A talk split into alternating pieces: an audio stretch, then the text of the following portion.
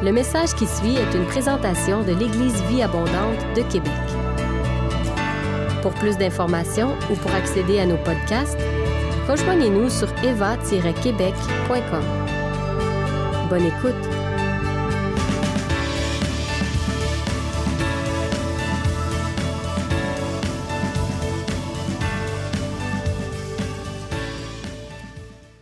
Quelqu'un a déjà dit que c'est une citation, le sang est la sueur des héros. Le sang est la sueur des héros. Et pour ce qui nous concerne, en ce beau dimanche matin de Pâques, nous avons tout un héros à célébrer. Et je lisais pas plus tard que ce matin dans l'évangile de Luc, lorsque Jésus était dans le jardin de Gethsemane, et ça nous dit qu'alors qu'il vivait l'anxiété, l'angoisse, il a sué du sang. Et c'est notre héros à nous. Je ne sais pas si vous réalisez, mais je sais qu'on le sait dans notre tête, mais les disciples ont eu le privilège, après la résurrection, ça dit qu'ils étaient dans une, dans, une, dans une salle, les portes étaient verrouillées, et Jésus s'est présenté au milieu d'eux, ressuscité avec les marques dans ses, dans ses, euh, dans ses poignets, dans, dans, ses mains, dans ses pieds, dans son côté. Est-ce qu'il y avait encore les marques dans son front de la couronne d'épines? Est-ce qu'il y avait encore les marques de, flagellation dans son dos?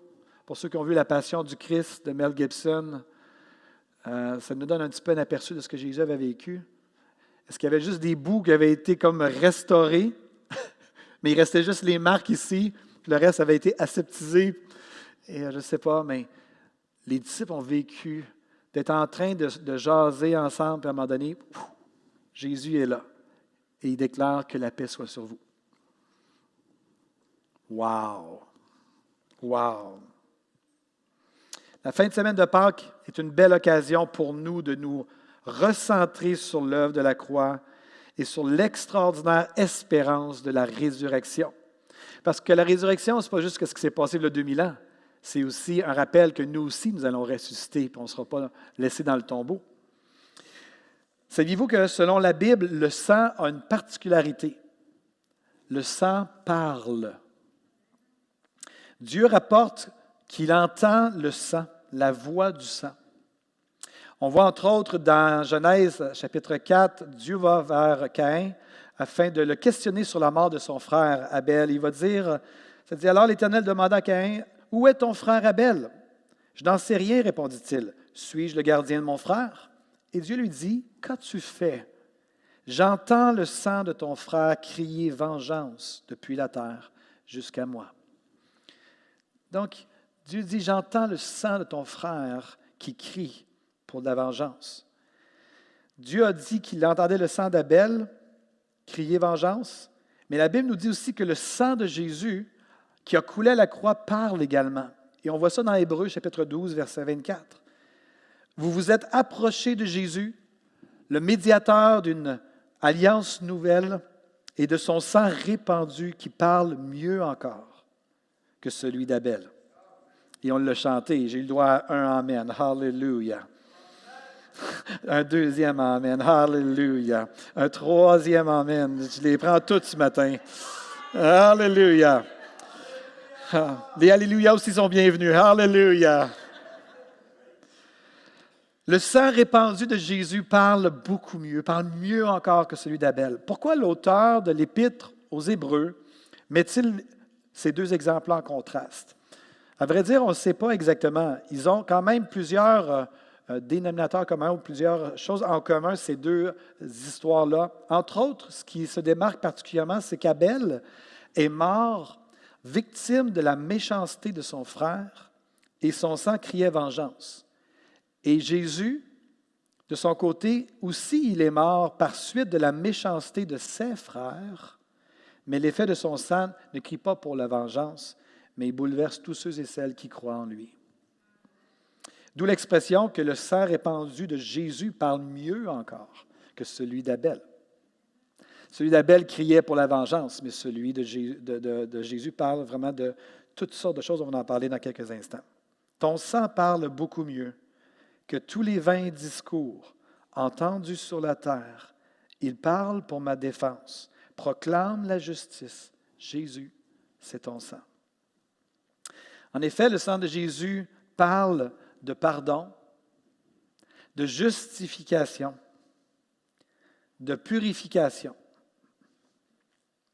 Il parle de miséricorde. Et il parle aussi de puissance et de délivrance.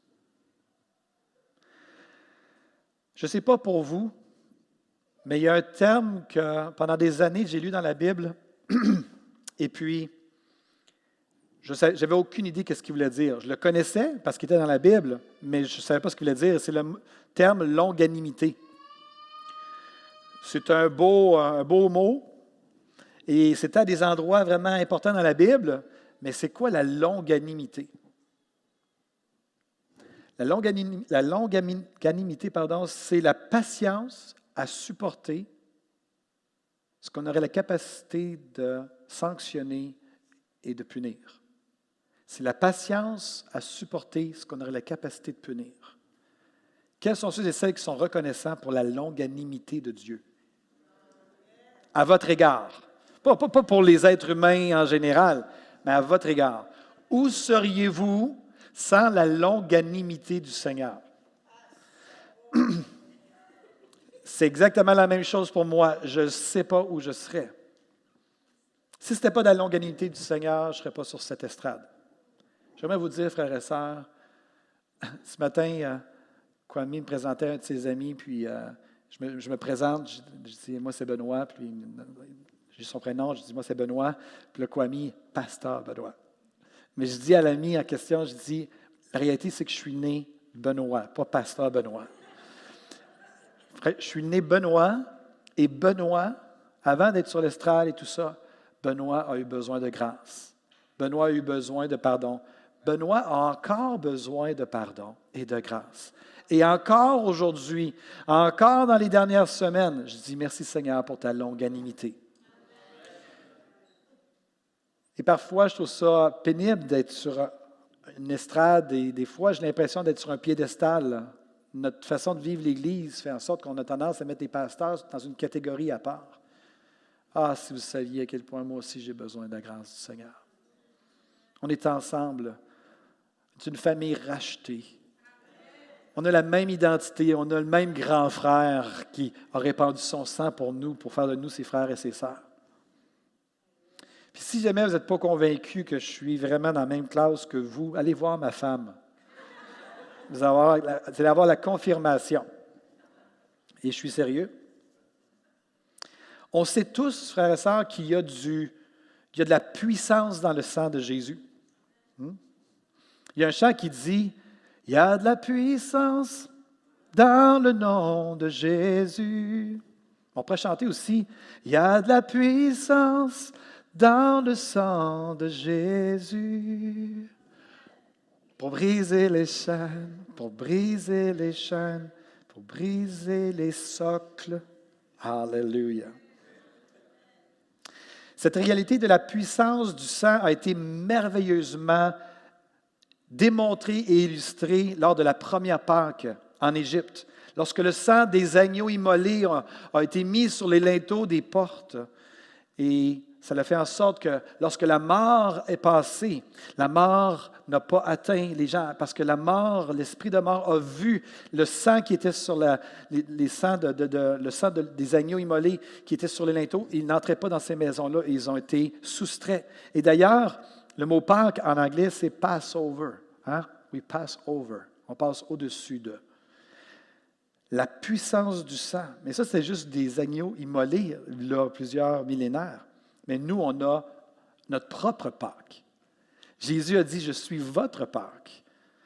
Et le soir de l'instauration de la Pâque en Égypte, ça a été la nuit de la délivrance de l'esclavage égyptien. Les neuf autres plaies d'Égypte n'avaient pas libéré le peuple des griffes de leurs bourreaux, mais un acte sanglant a été suffisant pour le faire. Et notre Pâque à nous a été suffisant pour nous libérer de notre péché. Et tout le monde dit Amen. C'est bon de réaliser et de se rappeler qu'il y a de la puissance. Il y a de la puissance dans le sang de Jésus. Pas seulement pour pardonner les péchés, mais pour pardonner et purifier, et pour libérer, et pour guérir. Il y a de la puissance dans le sang de Jésus. Peut-être que vous sentez-vous parfois impuissant ou dépassé dans votre vie. Et dans ces moments-là, c'est bon de se rappeler que notre source de puissance est dans le sang de Jésus.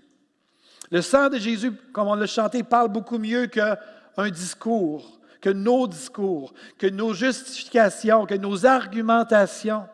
Le sang de Jésus parle beaucoup mieux que nos meilleurs efforts.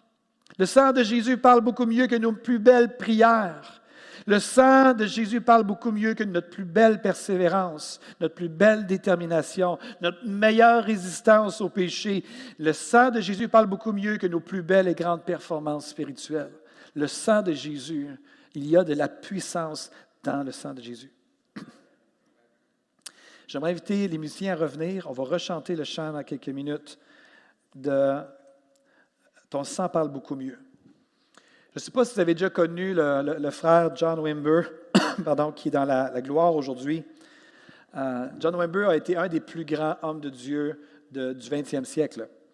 Et puis, euh, John raconte, en fait, j'ai lu à son sujet que régulièrement, il prenait du temps dans sa cour arrière avec le Seigneur. Je pense que c'était peut-être une fois par mois.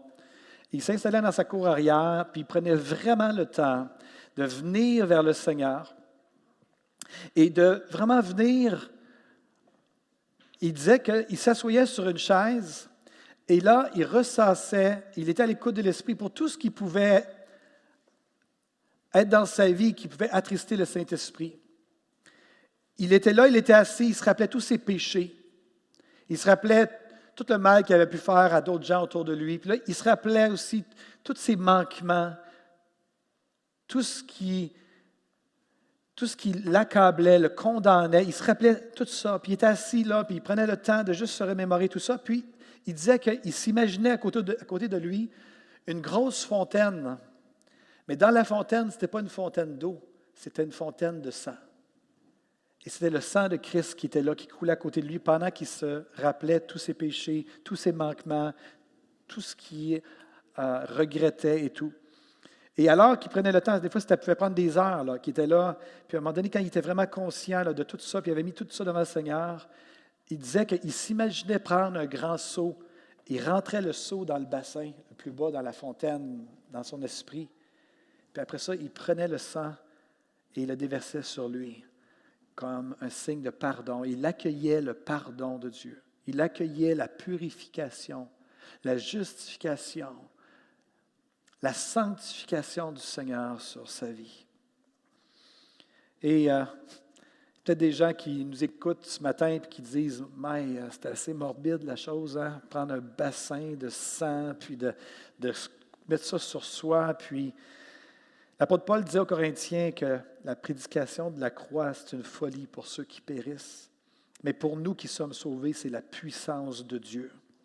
Et parlant de folie, voulez-vous qu'on aille un peu plus loin? Euh, un jour, Jésus a dit ceci, on va le mettre à l'écran dans Jean 6, 53, 56. En vérité, en vérité, je vous le dis, si vous ne mangez la chair du Fils de l'homme et si vous ne buvez son sang, vous n'avez point la vie en vous-même. Juste pour être certain qu'il se faisait bien comprendre, il va répéter à quelques reprises. Celui qui mange ma chair et qui boit mon sang a la vie éternelle, et je le ressusciterai au dernier jour. Puis là, rendu jusque-là, on se dit, bon, ben, il parle de la Sainte Seine, tu sais, il parle de. Mais tu vois que Jésus, euh, il voulait vraiment s'assurer de choquer tout le monde. Car ma chair est vraiment une nourriture et mon sang est vraiment un breuvage. Celui qui mange ma chair et qui boit mon sang demeure en moi et je demeure en lui. Vous savez, il y a un principe dans la communication, c'est quand on veut se faire comprendre, on répète les choses. Je ne sais pas si vous avez l'impression que c'est ça qui était là à l'écran. Jésus a répété, répété, répété. Et ça dit que les gens ont été choqués de ses propos. Ses disciples ont été choqués. Ça dit qu'il y a plein de disciples qui ont quitté après avoir entendu ces paroles-là. Et d'ailleurs, les autres vont dire, après l'avoir entendu plusieurs de ses disciples dire, ce langage est bien difficile à accepter. Qui peut continuer à l'écouter? Puis c'est là que Jésus va dire, en bon québécois, puis vous, est-ce que vous voulez vous en aller, vous autres aussi? C'était le langage qu'il venait de tenir. Mais c'était tellement cher au cœur du Seigneur qu'il a pris le temps de le répéter en boucle à deux, trois, quatre reprises. Et oui, il faisait mention de la Sainte Sainte. Et j'aimerais qu'alors qu'on va se diriger vers la Sainte Sainte, qu'on puisse réaliser à quel point le Seigneur a insisté. Que lorsqu'on mange le pain, lorsqu'on prend la coupe, c'est vraiment, il y a quelque chose là. Ce n'est pas juste de se rappeler que Jésus a fait quelque chose pour nous a 2000 ans, mais il y a une grâce particulière qui est là. Quelqu'un a déjà dit que le fait de manger sa chair et de boire son sang par la Sainte prodigue, prodigue la vie et tend à nourrir notre conscience de sa présence.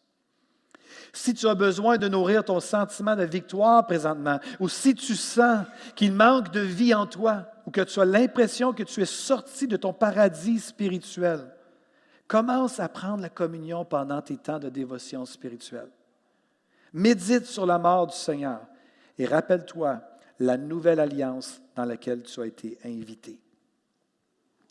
J'aimerais nous inviter, frères et sœurs, à considérer l'importance de prendre la communion régulièrement, pas seulement le dimanche matin. J'aimerais m'adresser aux couples dans ce lieu et vous inviter à prendre la communion ensemble. Les familles, à prendre la communion ensemble. Et même en tant qu'individu, vous avez toute la latitude pour prendre un morceau de pain à la maison avec un, breuvage, un jus de raisin idéalement. Mais si vous n'en avez pas dans plein de pays, le jus de raisin, ils n'en ont pas, puis ils n'en importent pas dans leur pays. Fait qu'ils prennent n'importe quel jus qui est là, mais ils se rappellent qu'est-ce que Jésus a fait à la croix, et il y a cette grâce qui est là pour eux. Donc, j'encourage à prendre la communion régulièrement, même à la maison, même entre amis. Vous avez à un moment donné un souper entre frères et sœurs à la maison. Pourquoi ne pas considérer de, préparer le temps de communion, un temps de Sainte-Seine ensemble, et de célébrer votre amitié de manière christocentrique? Et non seulement de le célébrer de façon christocentrique, mais je le dis et je le redis.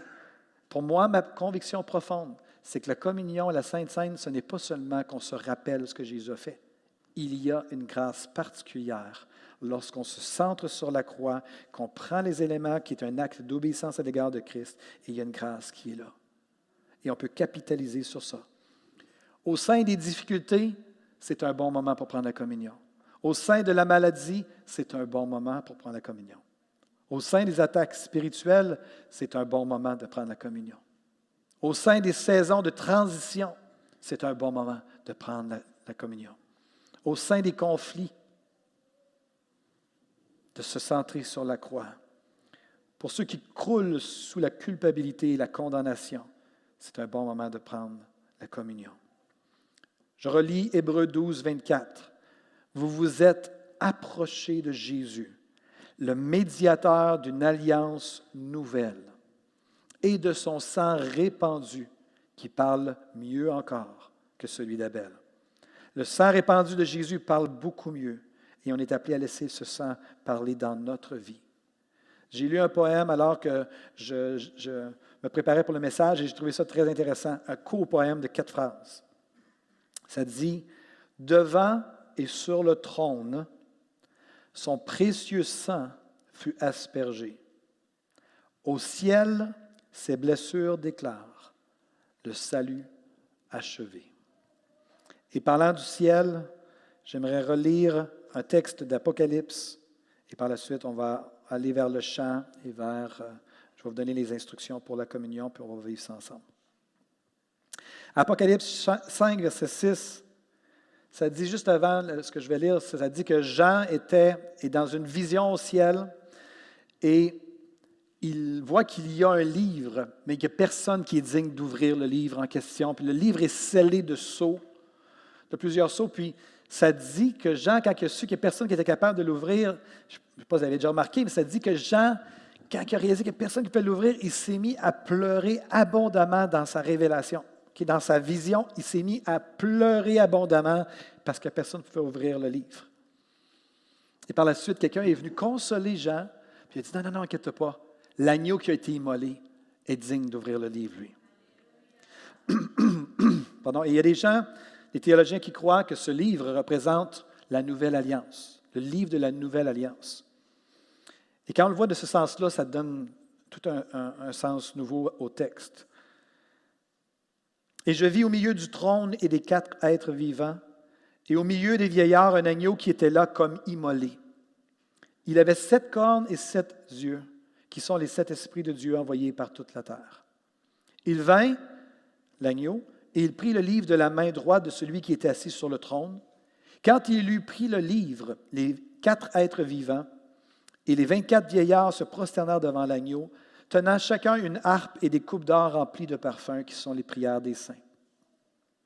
Et ils chantaient un cantique nouveau. Pas un vieux chant de la liste de chants du ciel, un nouveau chant a été entonné dans le ciel. C'est-à-dire qu'il y avait quelque chose de nouveau qui avait pris place sur la terre et qui était maintenant célébré pour la première fois dans le ciel avec un nouveau chant. Et le chant disait ceci, Tu es digne de prendre le livre et d'en ouvrir les seaux, car tu as été immolé et tu as racheté pour Dieu par ton sang des hommes de toute tribu, de toute langue, de tout peuple et de toute nation. Tu as fait d'eux un royaume et des sacrificateurs pour notre Dieu, et ils régneront sur la terre. J'ai regardé, j'ai entendu la voix de beaucoup d'anges autour du trône et des êtres vivants et des vieillards, et leurs noms étaient des myriades de myriades et des milliers de milliers.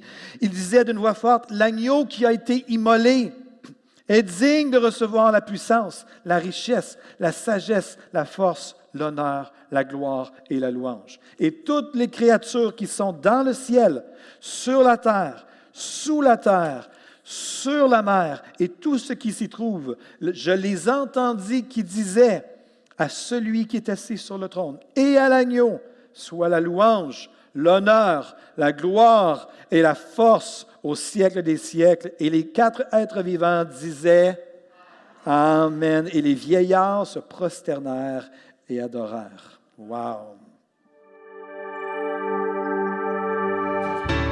Vous avez aimé ce message, nous vous invitons à vous joindre à nous lors de nos rencontres du dimanche matin. Vous trouverez l'horaire et l'emplacement de nos réunions sur notre site internet eva-québec.com. N'hésitez pas à communiquer avec nous et que Dieu vous bénisse.